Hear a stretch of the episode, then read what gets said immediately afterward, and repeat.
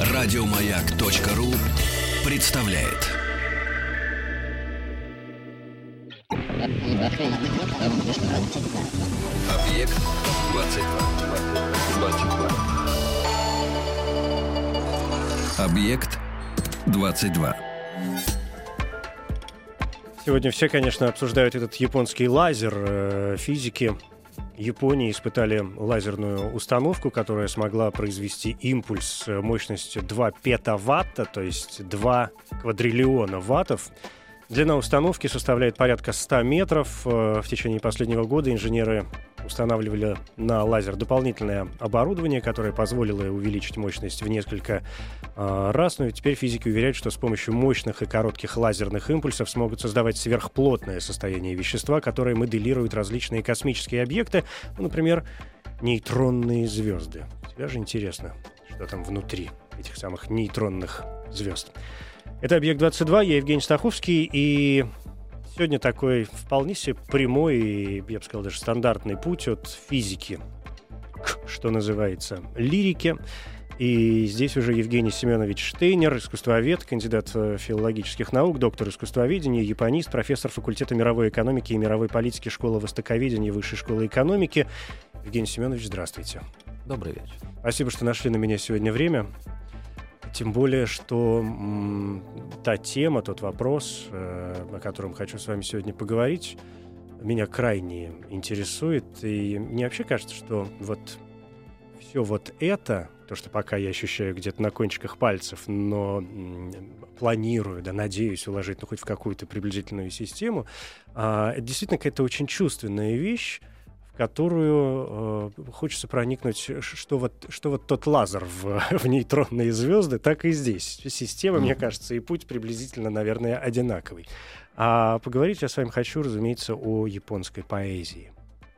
Ну, давайте попробуем. Да, совершенно каком-то, ну, в какой-то мере степени, как мне кажется, уникальном явлении и в мировой литературе, и вообще в искусствоведении. И явлении, которое крайне интересно и все больше получает... Э, какого-то внимания со стороны.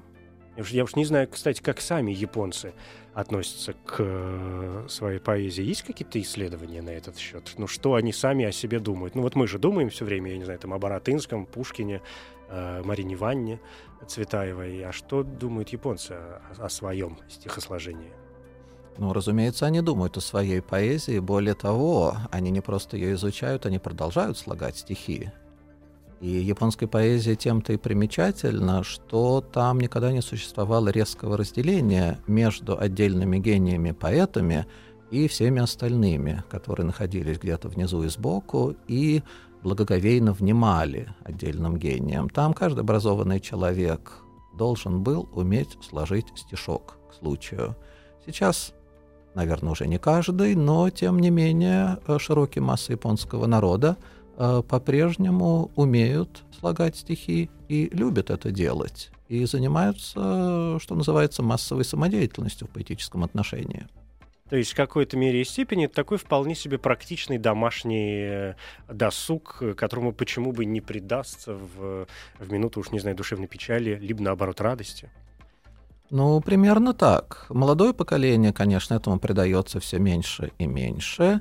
Но люди образованные и те, кто сейчас входит уже в какой-то возраст и начинают больше читать и думать, они по-прежнему чрезвычайно внимательно относятся к традиционной поэзии, ее читают, слагают, обмениваются стихами.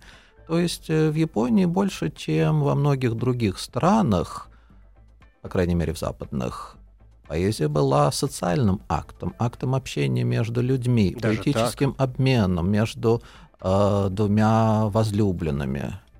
Вот э, кавалер, чтобы снискать какой-либо успех у дамы, должен был прежде всего написать ей трогательный стишок.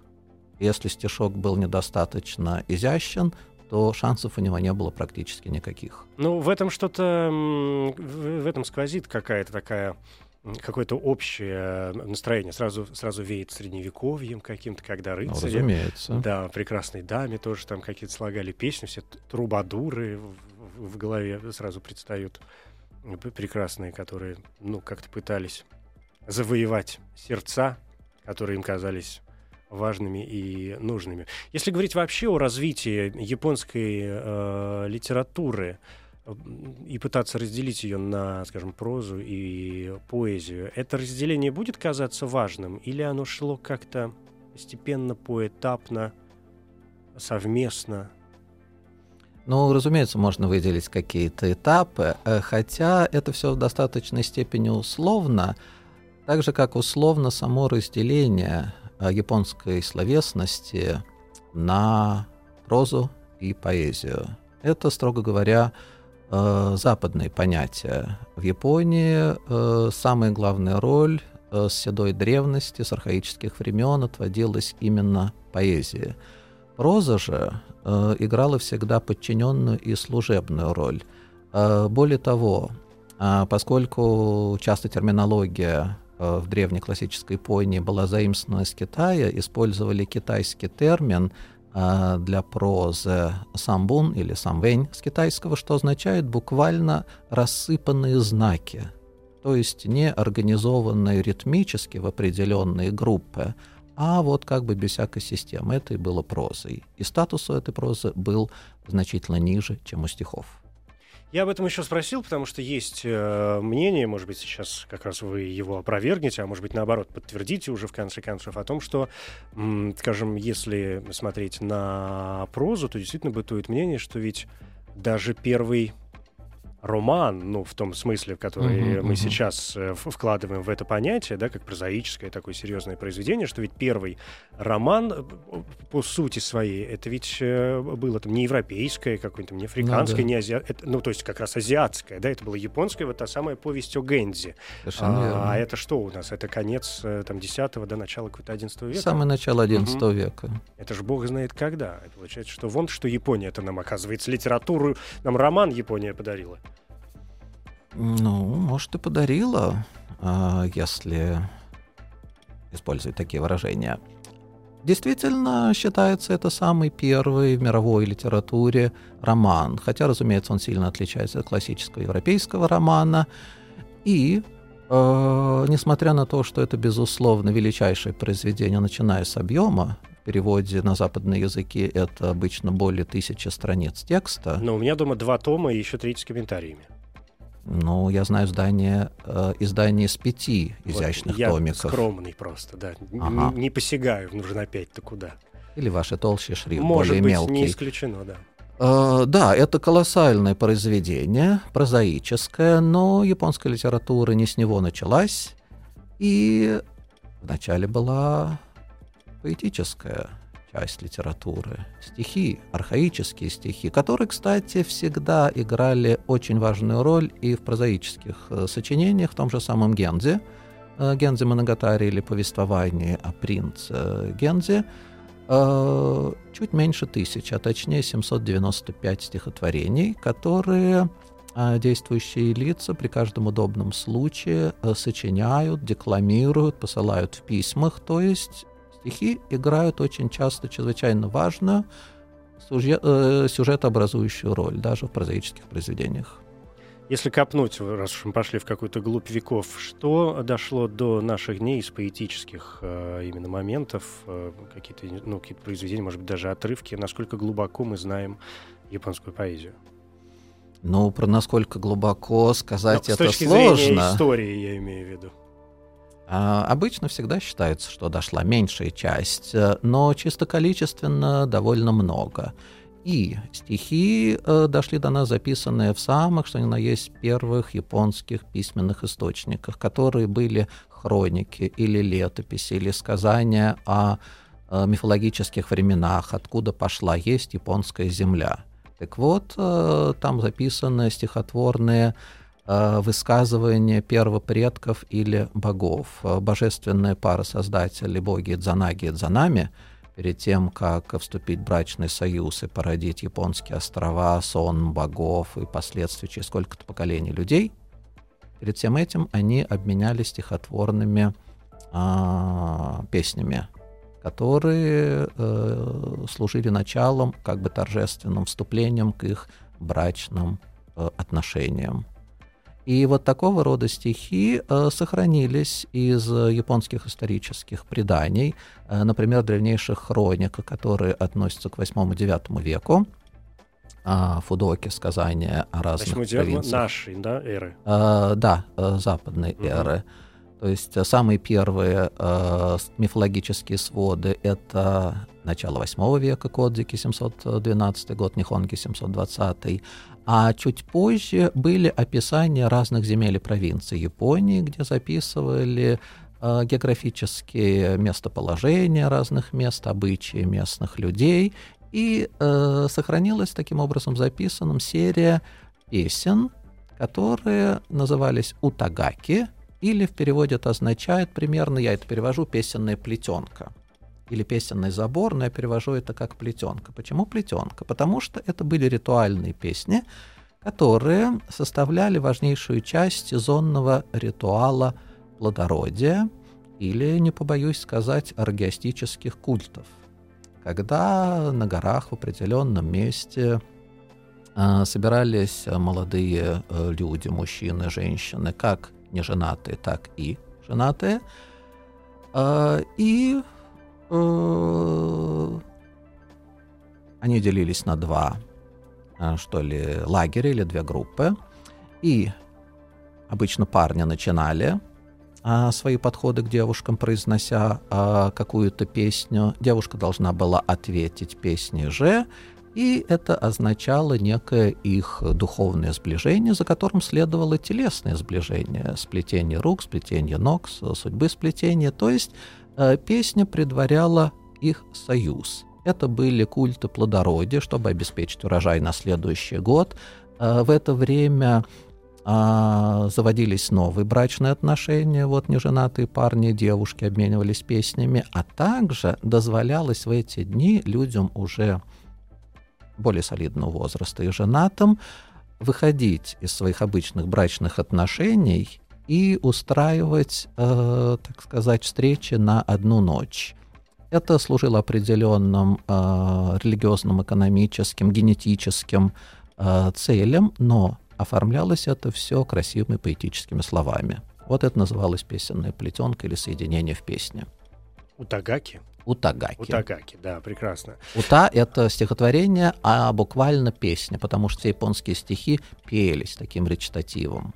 Mm, то есть музыкальная традиция здесь присутствовала как тоже. Она, это было не просто, да, скажем, стихи в нашем современном понимании, это все равно был такой... Это ближе к песне. А, их и сейчас да. поют, mm-hmm. если м, произносят как нужно старинные, и даже современные танка, их произносят очень странным голосом нараспев, с модуляциями выше, ниже. То есть это действительно скорее песни, чем стихи. А, например, а вы можете изобразить? Ну, если это не скромная просьба, то, то mm. просто, просто действительно интересно, как это может звучать. Нет, я понимаю, сам спровоцировал эту просьбу, но, увы, я не японец, я только учусь.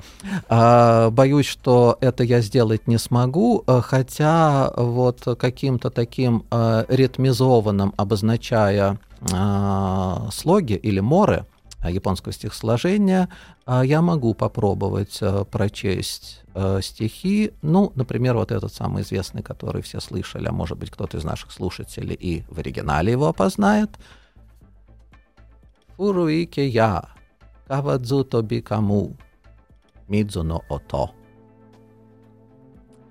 Теперь представьте, что японец это бы произнес соответствующими модуляциями, завываниями и прочими фиоритурами. А перевести это можно очень просто. Старый пруд, прыгнула в воду лягушка, слышен всплеск воды.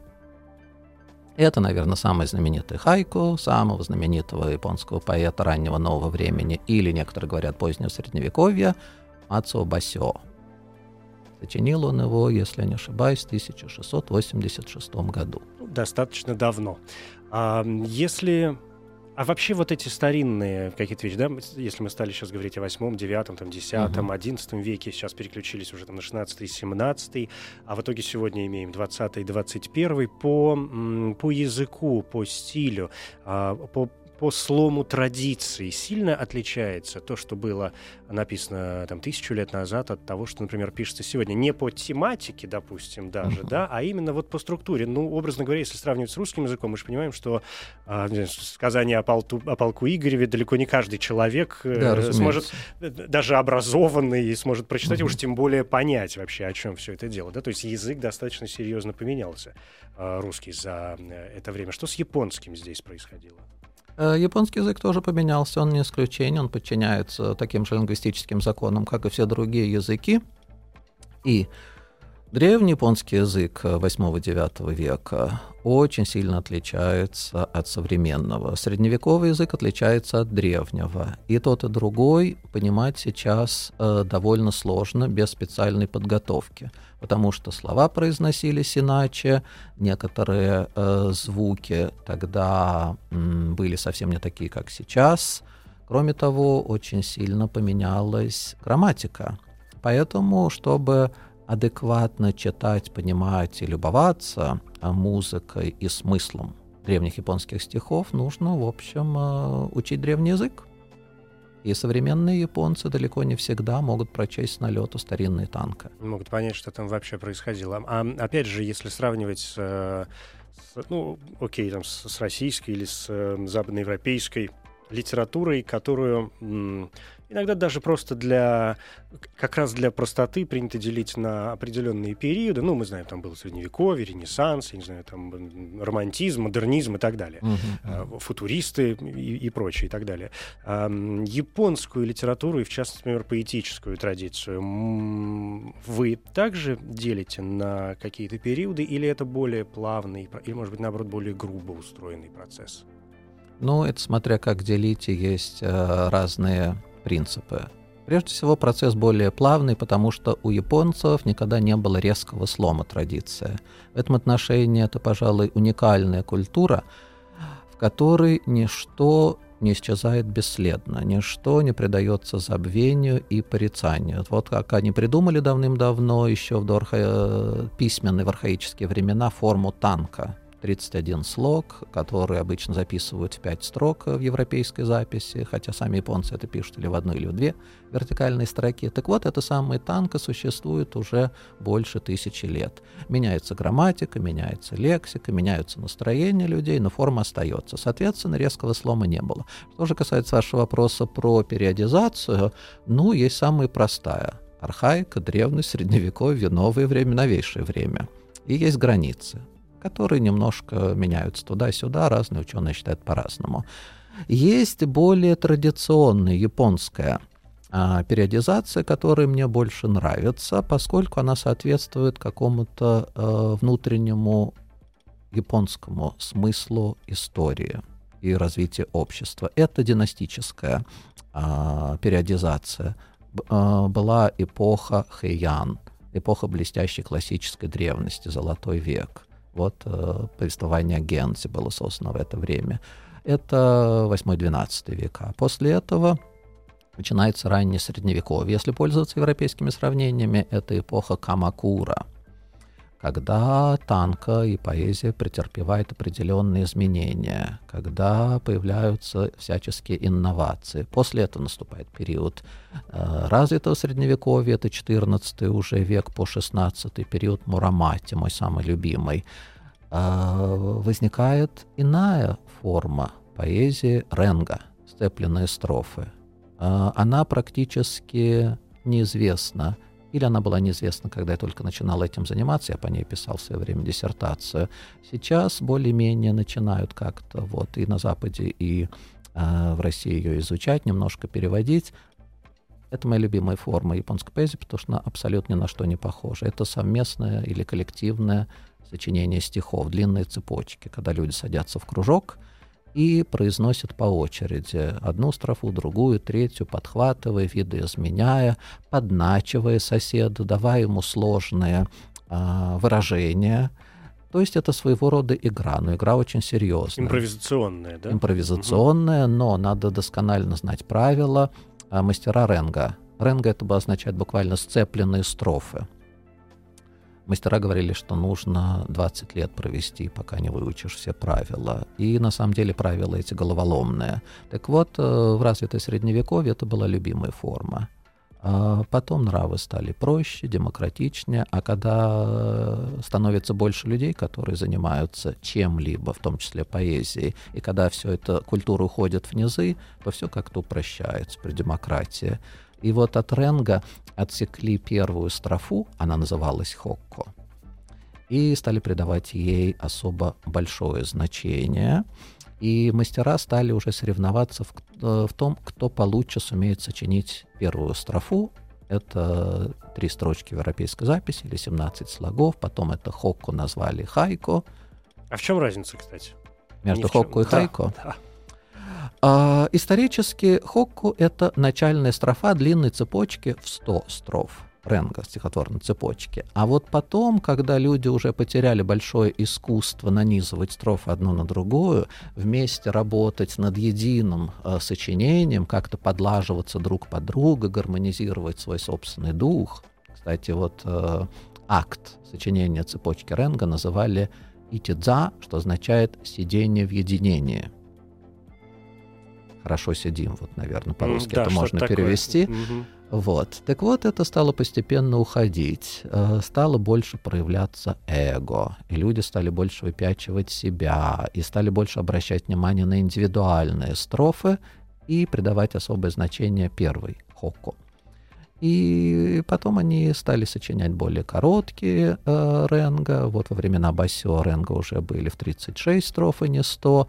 И искусство басё так сильно выделялось э, по качеству от всех остальных, что он сочинял много отдельных этих строф хокко, ему в этом стали подражать. И потом в новое время люди уже перешли к индивидуальным краткостишиям, вот в семнадцать слогов, и стали их называть хайку. То есть, если я правильно понял, сейчас, чтобы окончательно это как-то утвердить, то есть хокку okay. — это первая строка вот этой длинной игры, да, серьезная, и да. красивая, интересная, вот все, что вы сказали. А когда это стало представлять собой отдельную литературную форму, это стало называться хайку. Совершенно верно. А что касается вот этого слова «хай», то это, опять же, древнекитайский иероглиф, а в японском языке это означало игривый, шуточный, несерьезный. То есть изначально это противопоставлялось вот средневековому, головоломному, возвышенному искусству составления совместных поэтических цепочек. То есть это вот своего рода такая была вульгаризация, не побоюсь этого слова, высокосредневековой традиции. А потом, как это иногда случается, это тоже приобрело свой культурный вес. Да, это понятно. У меня к вам масса вопросов по поводу танки, хайку, некоторых других элементов японской поэзии. И, конечно, я очень хочу выяснить, почему именно Мурамати ваша любимая эпоха. Давайте чайку глотнем и через две минуты продолжим. Давайте.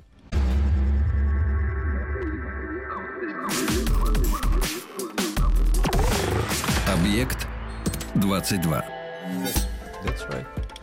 Евгений Семенович Штейнер, доктор искусствоведения. Говорим сегодня о японской поэзии. Мы уже произнесли несколько, вполне, мне кажется, многим известных слов, вроде хокку, хайку, танка. Понятно, что там хайку и танка, наверное, самые известные. Как это правильно называется? Виды, жанры?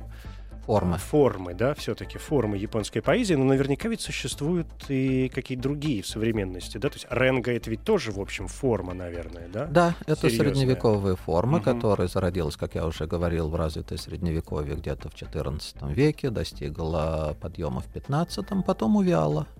Да, есть что-то еще? Какие-то вот такие формы? Практически ничего. Много. То есть угу. существует, как я уже говорил, ничто не умирает у японцев. Есть слегка видоизмененная танка, изредка стала появляться возрожденная ренга, хайку чрезвычайно популярная, но где-то с конца девятнадцатого века под влиянием Запада, модернизации, когда Япония открыла свои порты всему миру, поэзия появилась тоже в новых формах. Это была так называемая гэндайси, поэзия нового времени, и поэзия эта была часто организована совсем нетрадиционным образом. Она напоминает скорее верлибр в европейских э, понятиях. Вот. Она сейчас также чрезвычайно популярна, и вот это, пожалуй, самое существенное прибавление к корпусу японской э, поэзии, которая появилась за последние, ну, сто с чем-то лет. Угу. Серьезное отличие э, в этом есть какое-то вот э, того, что мы представляем э, у японской поэзии? Да, э, очень значительно. Это не так сильно известно, не так много людей переводят э, гендайси и синтайси, новую поэзию. Э, этим активно занимался, а может быть и сейчас занимается наш замечательный специалист и переводчик э, Александр Долин, э, поэзии нового времени. А вообще, как я сказал, это вот переводится чаще всего белым стихом, а в японском языке они используют новые слова, которые традиционно никогда не употреблялись в классической поэзии. Там были очень четкие правила, какие слова можно употреблять, какие считались низкого жанра и неприличными. Так что это нечто новое. Но я этим, кстати говоря, не очень увлекаюсь и интересуюсь. Мне это нравится меньше, чем классические. Чем классические вот эти какие-то моменты. Знаете, ну, если позволите, немножко угу. а, конкретнее о вот этих основных а, формах. Танка, я помню, произвела на меня какое-то сумасшедшее там в свое время а, впечатление. И вы же помните, конечно, этот момент, когда Появились, появилась книга под названием «Эротические танки Рубоко Шо». Да, я видел это. Которая стала совершенно в какой-то момент... Мало того, я прям помню, там в аннотации... Она вышла, мне было четырнадцать, что ли, каких-то, а может, меньше. И там было в аннотации написано, что когда эти эротические танки Рубоко Шо там в каком-то одиннадцатом веке появились, произвели эффект разорвавшейся бомбы и так далее. Mm-hmm. И потом, как вам, конечно, хорошо известно, практически такой же эффект разорвавшейся бомбы получила информация, когда выяснилось, что это, в общем, никакой не Рубоко Шо, никакой да. не одиннадцатый век, да, это Виктор Иванович Пеленягра, который, в общем, создал такую литературную мистификацию вполне себе вот в двадцатом веке, да, во второй mm-hmm. его половине. А, вы же наверняка с ними знакомы. Как вам кажется, вот эта м, традиция была выдержана в таких моментах? Насколько, то есть, насколько сложно писать такого рода поэзию? Mm. Здесь надо разделить э, понятие, на каком языке писать. Если на японском, как я уже говорил, написать средний стишок, и даже неплохой, довольно несложно, если выучить несколько базовых э, правил. Написать гениальный стишок намного сложнее, но это уже тонкость. Ну, это как, как в любой литературе. Да. Да. А если написать на другом языке, по-русски, э, стихотворение в японском размере, в, с японской образностью, с каким-то экзотическим колоритом. Да, это все можно. Это все зависит от э, умения, тонкости, стилизации. Э, это довольно распространенное занятие. Э, студенты-японисты, э, вот в мое время, по крайней мере, писали. Э, я писал такие стишки. Обычно, если не всегда, с ярко выраженным эротическим э, колоритом, то с каким-нибудь игривым. Мы обменивались с подружками такими стишками в псевдояпонском духе. Э, я несколько таких стихов написал... Нет, я их написал с куртуазными целями, но читаю иногда э, на своих лекциях по японской поэзии, чтобы было студентам проще увидеть по-русски. Им бывает сложно сражаться с японским языком, поэтому я показываю особенности японской поэтики на русском тексте. То есть вы их писали с такой прикладной, что называется, целью? Нет, я их писал с целью, да, прикладной, хотел произвести впечатление на девушку. А потом оказалось, что вот это, на этом примере вполне можно показать основные особенности японской э, поэзии. Если хотите, могу прочесть. Да, очень интересно, конечно. Сейчас я попробую вспомнить, поскольку это было давно, но вот в прошлом году я в начале года студентам это читал. Лучше всего начать с того, я сделаю тут дисклеймер, э, японские стихи видеть глазами. Во-первых, это писали красивыми иероглифами или силлабической азбукой, ну и потом э, в силу того, что существует полисемия, очень большое количество омонимов, то лучше все-таки это смотреть глазами и одновременно слушать или одновременно петь, чем просто аудировать. Так вот, э, сейчас я вспомню. Ага. Море черное, настроение кошмар, тихий океан.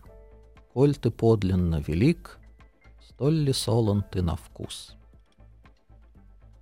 Теперь идет очень длинный комментарий, если позволите.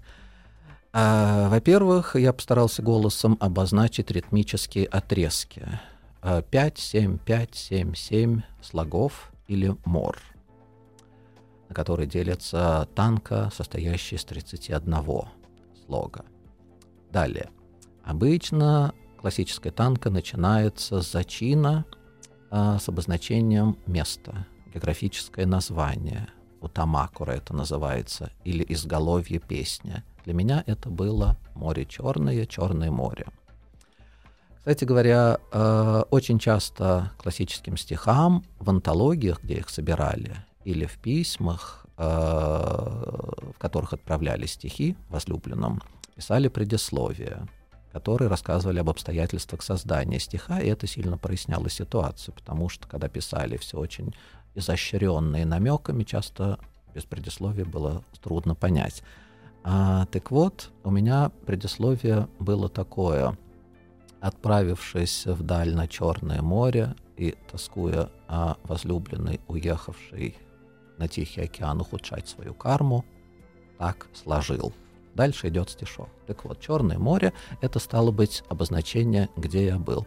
Море черное... Ой, я уже забыл. То есть Но... географически, а, да, да, дальше. Географ... Настроение кошмар.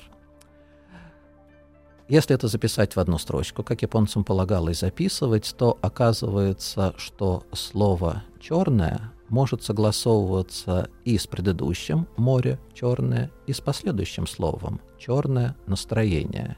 Это прием, э, чрезвычайно распространенный в японской поэзии, называется «какэкотоба», что переводится как «поворотное слово». Это слово вертится вот вперед-назад и образует двойные островки смысла.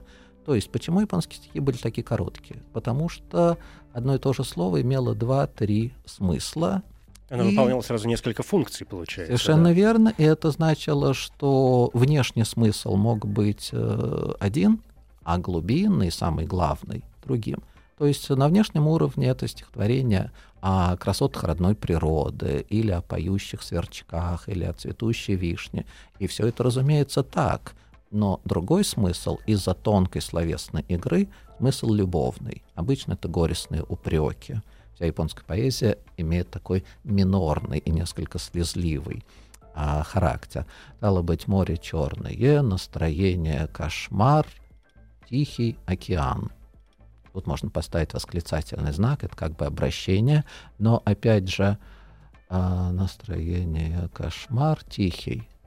Опять два слова «кошмар тихий» образуют известное словосочетание «тихий кошмар». Тихий океан — это другая географическая метка, где находится далекая возлюбленная. И дальше продолжается тема «Коль ты подлинно велик», «Тихий» он же «Великий океан», то есть обыгрывается вот второе название, «Столь ли солон ты на вкус». Ну, соленая вода, соленые слезы. У японцев всегда очень много слез в стихах, они всегда плачут, утирают рукавами. И, кстати, мокрые, влажные рукава — это символ несчастной любви. И в чем смысл? В том, что горестный поэт спрашивает свою коварную возлюбленную, отъехавшую вдаль, находясь там у себя вдалеке, так же ты плачешь и тоскуешь, как я по тебе. Вот э, вкратце э, то, что можно э, сказать о втором смысле, э, который присутствует, как правило, во всех японских стихотворениях. Но, как я говорю, э, надо это все вылавливать, заранее зная поэтику. Потому что если этого не знать, можно ничего этого не увидеть. Ну вот хорошо, что вы все это объясняете, потому что теперь, может быть, для многих, и в том числе для меня, это будет раскрываться какими-то совершенно новыми, играть красками, раскрываться новыми смыслами, даже вполне себе э, какие-то знакомые вещи. Я надеюсь, что, может быть, это станет чуточку ближе, хотя... Если говорить не об этом моем шуточно-травестийно-пародическом стишке, а о настоящих японских стихах, то перевести это совершенно невозможно, всю эту игру омонимами. Ну, разве что, вот мне сейчас приходит в голову пример. Я шел э, мимо, ска, э, мимо гор, искал тра-та-та. Так вот, искал — это как бы скалы, и я что-то там искал. Но в русском языке э, совершенно иной строй, э, омонимов намного меньше. Если это есть, то воспринимается это пародически и снижает высокий лирический пафос. И обычно такие вещи остаются в затексте. И переводчик должен писать комментарий, чтобы вот, донести какое-то изначальное содержание. То есть это практически такое обязательно... Господи, как же сложно переводчикам японской поэзии. Безумно сложно. Можно всю жизнь положить на это дело и не добиться, в общем, никаких серьезных успехов. Совершенно что, верно. Да. А потом народится новое поколение, которое обвинит тебя в том, что ты переводил неправильно. Угу. И, соответственно, нужно будет вот, переводить иначе. Переводить иначе. Ну, что делать? Такой труд, такая работа.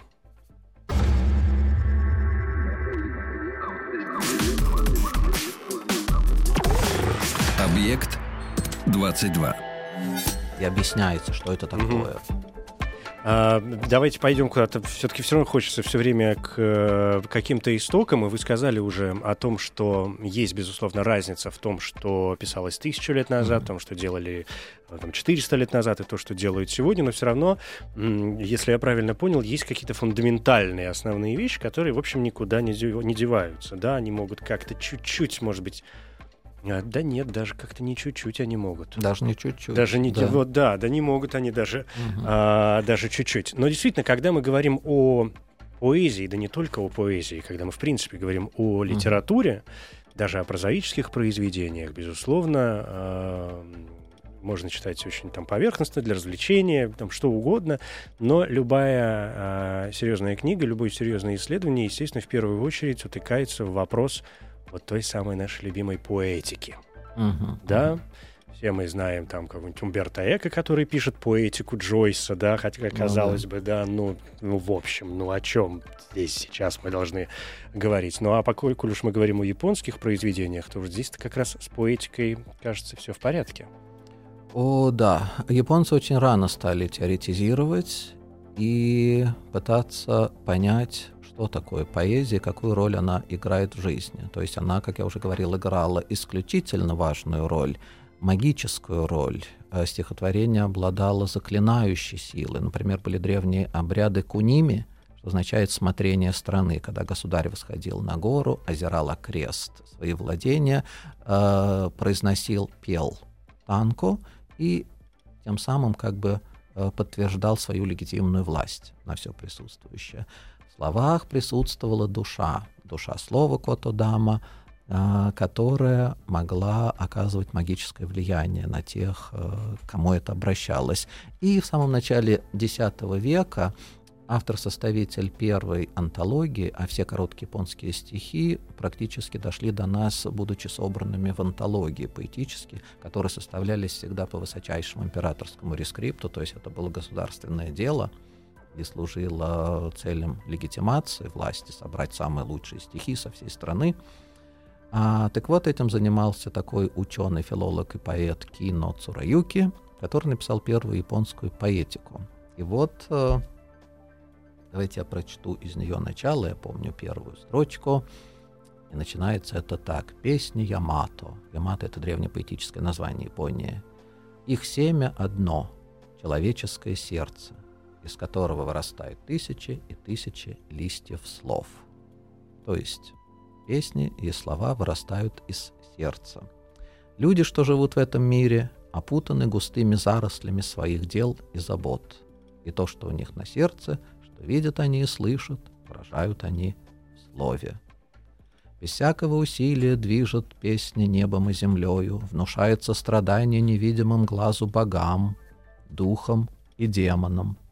Носит согласие в союз мужчин и женщин, умягчает сердца суровых воинов. Все это песня». То есть вот такое выражение, что песня как бы управляет миром, гармонизирует его. А когда-то в свои юные годы, когда вот я занимался своей диссертацией по Ренге, написал статейку под названием «Средневековая японская поэзия как средство коллективной гармонизации бытия». И это действительно так. Это было моление песней. Бывало, что э, поэты собирались в определенные ритуально отмеченные дни в определенном ритуальном месте, скажем, в синтоистском или буддийском храме, э, сочиняли вместе стихи, записывали это в определенном э, формате на специальные листочки танзаку удлиненные и возлагали потом все это на алтарь как подношение богам. И это могло излечить больного, вернуть неверного мужа, бывали такие случаи, ну и тому подобные магические действия, которые могли совершаться при помощи удачно сложенного стихотворения. Это удивительные какие-то вещи. Если позволите, я бы хотел немножечко вернуться к хайку. Мы поговорили, мне кажется, uh-huh. какие-то ключевые моменты танки uh-huh. стали понятны, а хайку мы пока так основу заложили, но немножко обошли стороной. У меня, знаете, есть какое-то ощущение, что вот танка и то, что вы прочитали про Тихий океан и Черное море, uh-huh. мне кажется, как раз очень подтверждает вот это мое ощущение, что танка строится на таком своеобразном пр- противопоставлении некоторых э, элементов, но ну, в данном случае и географических, может быть, да, даже. Часто именно То так. есть есть что-то, что происходит в разных местах, как-то между какими-то субстанциями и так далее. А хайку, ну, может быть, еще и потому, что она меньше, да, mm-hmm. это три строки в русском написании, а, и она такая сиюсекундная. То есть танка в этом смысле, она разбросана. Тут много каких-то сполохов, точек, которые собираются uh-huh. в одну кучу уже в нашем сознании с помощью наших чувств и ощущений. А, а хайку вот оно, так, такая клякса, ежели хотите. Ну, образно ну, выражаясь. Например, да. Так. Да, это правда? То есть правильное ощущение? А, да, это мгновенная сиюминутная зарисовка. Наблюдение природы или душевного состояния. Это один краткий фрагмент или момент, выхваченный из потока бытия. Вот, чтобы не растекаться, не давать много примеров, можно вернуться э, к тому, с чего я начал. Старый пруд, прыгнула в воду лягушка, слышен всплеск воды. Это парадигматическое хайку басё. Об этом хайку написали множество э, ученых статей, есть антология, вот, где объясняется с разных точек зрения, что это такое. И никогда не объясняется это полностью, потому что здесь как раз видно такое противопоставление стабильности, покоя, вечности. Старый пруд, представляешь себе заросшую там ряской воду, она недвижная, тишина, спокойствие, ваби-саби, это эстетика одиночества и заброшенности. И вдруг все это моментально меняется. Поэт, который сидел и медитировал на берегу пруда, слышит, что прыгает в воду лягушка, всплеск. Кстати, в японском языке никакого всплеска нету. Мидзу но ото — звук воды. Какой звук? Это твое дело решить. Кстати, танка никогда полностью, или хайко, ничего не разжевывает. Она намекает. Но, тем не менее, этот звук взрывает. То вот. Есть в японском мы слышим не всплеск воды, ну, как вот мы, мы понимаем, что урони что-нибудь в воду, и угу. все, что случится, называется всплеск.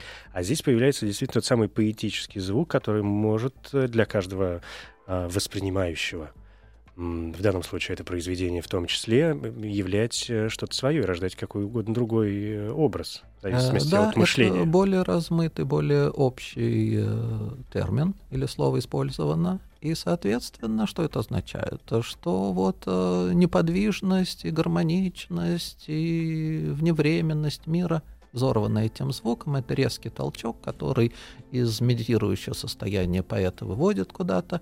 И, кстати говоря, такого рода резкие звуки в неподвижности, часто в темноте и часто связанные с водой, были признанным толчком или триггером к просветлению в буддийском смысле. Зафиксировано несколько таких случаев, когда резкие звуки для медитирующего человека служили пробоем в инобытие. То есть можно очень долго на эту тему философствовать, чем я когда-то сам занимался. Но самое интересное даже не это. А то, что вот все сказанное, я не отменяю. Но хочу добавить, что если мы вспомним, в каких условиях Басё написал это стихотворение, то окажется, что он вовсе не сидел на берегу заросшего пруда в тишине и медитации. Он участвовал в конкурсе, пирушке, в попойке со своими приятелями и учениками, которые собрались вместе, чтобы сочинять стихи на тему лягушка. Кстати, вот э, японцы... десять секунд. Они очень любили вместе собираться и устраивать социальные действия из поэзии. То есть это была просто часть их жизни, чем это и примечательно, да, интересно. Да, часть какой-то игры. Евгений Семенович Штейнер, искусствовед, кандидат филологических наук, доктор искусствоведения, профессор факультета мировой экономики и мировой политики Школы востоковедения Высшей школы экономики. Спасибо вам большое. Я в... с восхищением пойду Басё перечитывать, да и, впрочем, не только его. Спасибо. Спасибо, рад стараться. Еще больше подкастов на радиомаяк точка ру.